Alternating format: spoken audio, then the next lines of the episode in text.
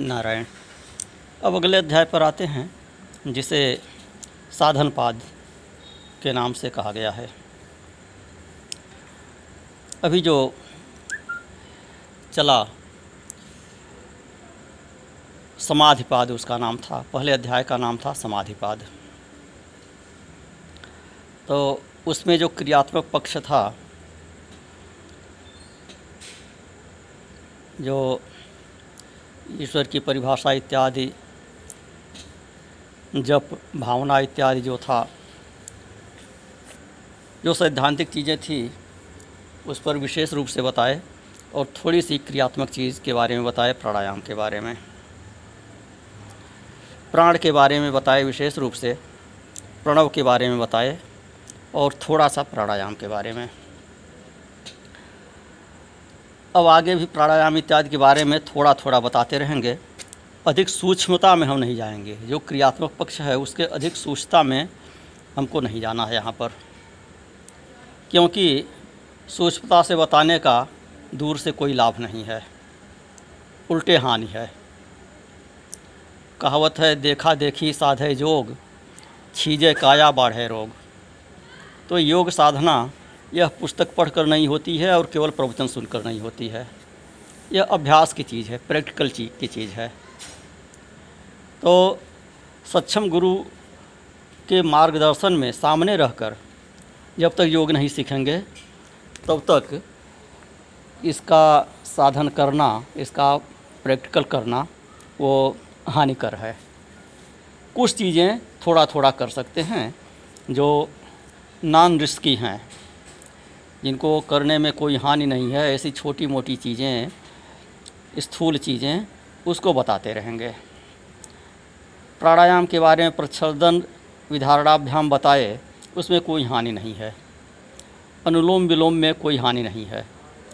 लेकिन उसमें अधिक जब गहराई में जाएँगे, उसकी गिनती में जाएँगे, कुंभक इत्यादि में जाएँगे, बाह्य कुंभक, आभ्यंतर कुंभक तो उसमें थोड़ा सा फिर अधिक सूक्ष्मता की बात आ जाती है और अनेक प्रकार आ जाते हैं। प्राणायाम की विभिन्न धारणाएँ आ जाती हैं। बाईस धारणाएँ प्राणायाम की कही गई हैं। पूरे शरीर में कैसे वायु को भरना है, कहाँ पर वायु को ले जाना है, कहाँ पर दबाव देकर वायु को छोड़ना है, किस समय कैसी भावना करनी है। कोई लोग फेफड़े में भरते हैं, आजकल जो गलत है।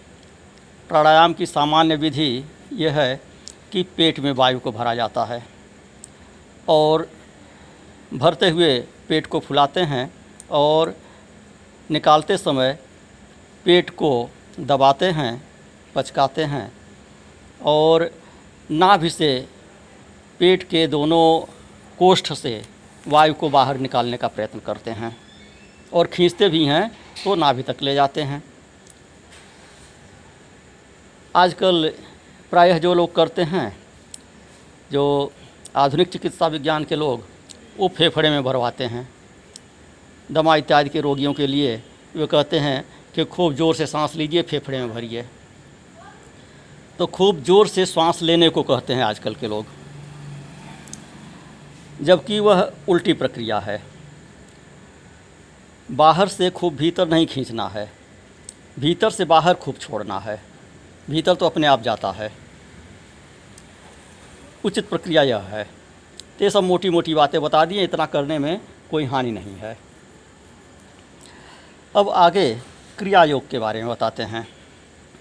साधनपाद का पहला सूत्र है तपह स्वाध्यायेश्वर प्रणिधानानि क्रिया योग क्रिया योग की परिभाषा बताते हैं।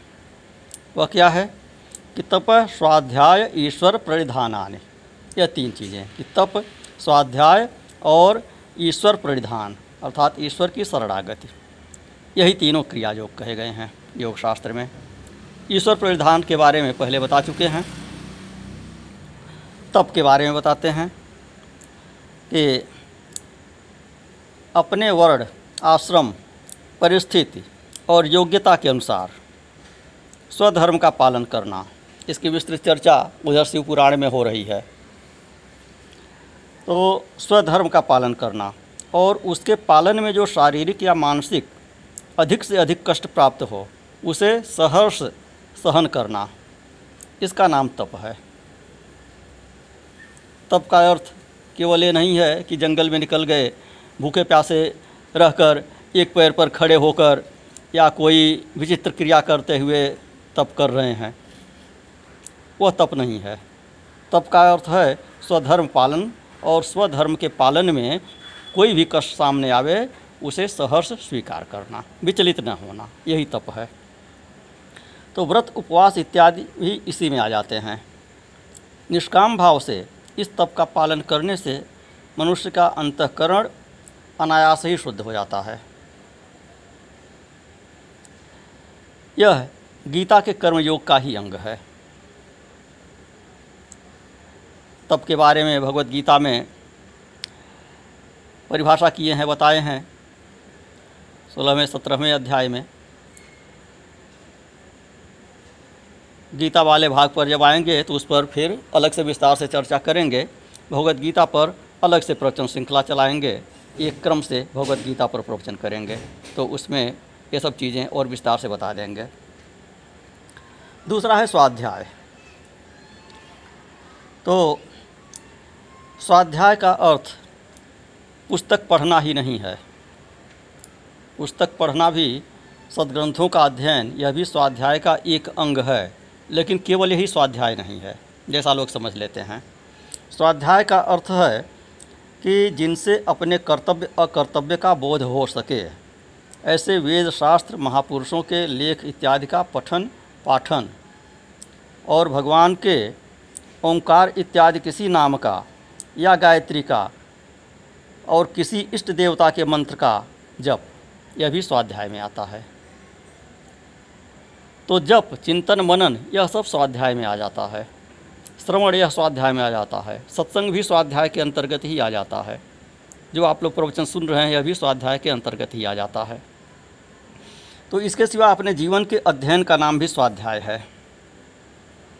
अतः साधक को प्राप्त विवेक के द्वारा अपने दोषों को खोज कर निकालते रहना चाहिए। आत्मावलोकन भी स्वाध्याय के अंतर्गत आ जाता है। आत्मविवेचन करिए, आपसे क्या गलती हो रही है, क्या ठीक हो रहा है, क्या सुधार की आवश्यकता है, उसका नाम भी स्वाध्याय ही है। और तीसरा, ईश्वर परिधान। पहले इसके बारे में विस्तार से बता ही चुके हैं, संक्षेप में यहाँ फिर बता देते हैं कि ईश्वर के शरणापन्न हो जाने का नाम ईश्वर परिधान है।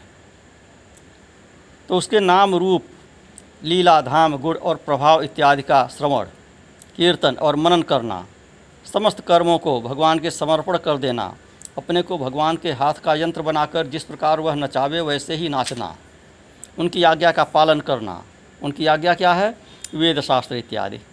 यही ईश्वर की आज्ञा है, उनका पालन करना, उसी में अनन्य प्रेम करना, ये सभी ईश्वर परिधान के अंग हैं। अर्थात स्वधर्म का पालन भी ईश्वर परिधान के अंतर्गत ही आ गया। ईश्वर परिधान कहाँ हुआ? यदि आप ईश्वर की बात नहीं मान रहे हैं खूब भगवान को मानते हैं कहते हैं कि ए, वो क्या हरिका भजे सो हरिका होई? जात पात पूछे नहीं कोई हरिका भजे सो हरिका होई? ठीक है नारा तो दे दिए खूब अच्छी बात है। हरिका भजन करिए सबको अधिकार है हरिका भजन करने का। लेकिन हरि का भजन करने के साथ साथ हरि की बात भी मानिए। और हरि की बात क्या है? वेद और शास्त्र। स्वधर्म। धर्म का निर्धारण भगवान ने ही किया हुआ है। वर्ण धर्म का निर्धारण भगवान ने किया है। सबके लिए कर्म का निर्धारण अलग अलग भगवान ने ही किया है। तो उनके द्वारा निर्धारित सदाचार का पालन न करें, वर्ण धर्म का पालन न करें और कहें, हरि का भजे सो हरि का हुई। तो ऐसे हरि के आप नहीं हो सकते हैं। हरि की बात को मानने से आप हर के हो हो जाएँगे अपने आप। और केवल हरि हो जाएँगे, हरि की बात को नहीं मानेंगे तो फिर तो आप हरिद्रोही हैं, हरि नहीं हैं। हरि के प्रेमी नहीं हैं, हरि के भक्त नहीं हैं। तो यद्यपि तप, स्वाध्याय और ईश्वर परिधान, ये तीनों ही यम, नियम आदि योग के अंगों में नियमों के अंतर्गत आ जाते हैं। फिर भी इन तीनों साधनों का विशेष महत्व और इनकी सुगमता दिखलाने के लिए पहले क्रिया योग के नाम से इनका वर्णन किया गया और इसकी परिभाषा बताई गई। दूसरे रूप में तप को समझ सकते हैं कि शरीर, प्राण, इंद्रियाँ और मन इनको उचित रूप से अभ्यास के द्वारा साधना, यही तप है। से सर्दी, गर्मी, भूख, प्यास, सुख, दुख, हर्ष, शोक, मान, अपमान आज संपूर्ण द्वंद्वों की अवस्था में बिना विक्षेप के स्वस्थ शरीर और निर्बल अंतकरण के साथ योग मार्ग में प्रवृत्त रह सकें। उसी का नाम तप है। तो शरीर में व्याज तथा पीड़ा, इंद्रियों में विकार और चित्त में अप्रसन्नता उत्पन्न करने वाला तामसी तप योग मार्ग में निंदित तथा वर्जित है। तो शरीर को जानबूझकर कष्ट देना तप नहीं है। अपने कर्तव्य पालन में, स्वधर्म के पालन में जो कष्ट उठाना पड़े स्वाभाविक रूप से, उसको उठाते हुए स्वधर्म का पालन करना, वह तप है। धर्म छोड़कर, स्वधर्म छोड़कर शरीर को तपाना, यह तप नहीं है। यह तो उल्टी बात है, अनिष्टकारक है। इसको आसुरी तप कहा जाता है। तो अनादि कर्म, क्लेश, भगवान वेद व्यास जी लिखते हैं कि अनादि कर्म, क्लेश, वासना से चित्रित हुआ जो विषयों की प्रवृत्ति करने वाला, कराने वाला अशुद्ध संज्ञक रजस तमस का प्रसार है। वह तप के अनुष्ठान से ही नाश होता है। बिना तप के जो आपके अशुभ संस्कार हैं, उनका नाश नहीं होता है। जो अनादिकाल से संस्कार चले आ रहे हैं, कर्म, क्लेश, वासना के, उनका नाश तप से ही होता है। अतः सबसे पहले तप रूप साधन का उपदेश किया। इस अध्याय में सबसे पहले क्रिया योग के तीन अंग बताए और इन तीनों में सबसे पहले तप बताए। तो तप पहली चीज़ है, स्वाध्याय दूसरी चीज़ है और ईश्वर परिधान तीसरी चीज़ है। जो तप चित्त की प्रसन्नता का हेतु हो, तथा शरीर के लिए पीड़ादायक न हो, वही तप उचित है। जिस तप से शरीर को अत्यधिक पीड़ा होगी, वह तप तो योग में बाधक हो गया। योग साधना कैसे करेंगे? शरीर को बहुत अधिक जब कष्ट देंगे तो। तो शरीर को बहुत अधिक कष्ट देना तप नहीं है। भूखे प्यासे रहकर, रोगी होकर रहना यह तप नहीं है। स्वास्थ्य को भी ध्यान में रखना है। स्वधर्म का पालन करें, स्वास्थ्य को ध्यान में रखते हुए और स्वधर्म के पालन में कष्ट उठाएँ। वही तप है। व्याधि शरीर की पीड़ा इत्यादि और चित्त की अप्रसन्नता जो रहेगी, खिन्नता रहेगी, शरीर को कष्ट मिलेगा तो उससे तो योग में बाधा आएगी। वह तप नहीं हुआ। वह तो तप का बाधक हो गया। तो जिस प्रकार से अग्नि में तपाने से धातु का मल भस्म हो जाने पर उसमें स्वच्छता और चमक आ जाती है।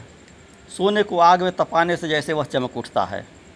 उसी प्रकार से तप की अग्नि में शरीर, इंद्रियों आदि का तमोगुणी आवरण नाश हो जाता है और स्वत्व रूपी प्रकाश बढ़ जाता है। योग मार्ग में आसन, प्राणायाम इत्यादि, और सात्विक आहार, विहार इत्यादि, यह सब तप के अंग माने गए हैं। प्रत्याहार, श्रमदम इत्यादि इंद्रियों तथा मन के तप माने गए हैं। आसन, प्राणायाम, आहार, विहार इत्यादि शरीर के तप माने गए हैं। भगवान श्री कृष्ण जैसा कि कहते हैं, गीता के छठवें अध्याय में कहते हैं न्यात स्नस्तस्तु योगोस्ति न चैकांत मनस्नत, न चाहते स्वप्नशील से जागृत हो नहीं बचा अर्जुन योग न तो बहुत खाने वाले का सिद्ध होता है, न बहुत उपवास करने वाले का सिद्ध होता है, न बहुत सोने वाले का, न बहुत जागने वाले का। युक्ताहार विहार से युक्त चेष्ट से कर्मसु, युक्त स्वप्नावबोध से योग भवती दुख। कि इसके लिए उचित आहार विहार और उचित कर्म करना आवश्यक है योग की सिद्धि के लिए। जो मनुष्य आहार विहार में, दूसरे कर्मों में, सोने जागने में नियमित रहता है, उसी का योग सिद्ध होता है, सफल होता है, दुख का नाश करने वाला होता है। स्निग्ध मीठा प्रिय आहार सुधा परिमाण से, चतुर्भाग से न्यून। आहार के बारे में बताते हैं थोड़ा सा। तो भगवान ने जो कहा युक्त आहार विहारस्य तो युक्त आहार विहार। आहार की बात पहले करते हैं। उचित आहार। उचित आहार क्या है? स्निग्ध हो, मधुर हो, प्रिय हो, तीखा चटपटा अधिक न हो, और जितनी भूख हो, उसका आधा कोई कोई लोग चौथाई ही लेते हैं, कोई आधा कहते हैं। आधा आदर्श है कि भूख का आधा, जितने, जितना पेट में जगह है उसका आधा भोजन करें। वह मिताहार कहलाता है। राजसी, तामसी हिंसा से प्राप्त किए हुए गरिष्ठ, वात कफकारक, अत्यंत गर्म, अत्यंत ठंडा खट्टा, चरपरा, बासी, रूखा, सूखा हुआ, सड़ा हुआ, जूठा, नशा करने वाला, उत्तेजक, स्वास्थ्य को हानि पहुँचाने वाला पदार्थ। इन सबको त्याग कर केवल शुद्ध, सात्विक, हल्का, मधुर, रसदार, स्निग्ध, ताज़ा, स्वास्थ्यवर्धक, चित्त को प्रसन्न करने वाला पदार्थ। दूध घी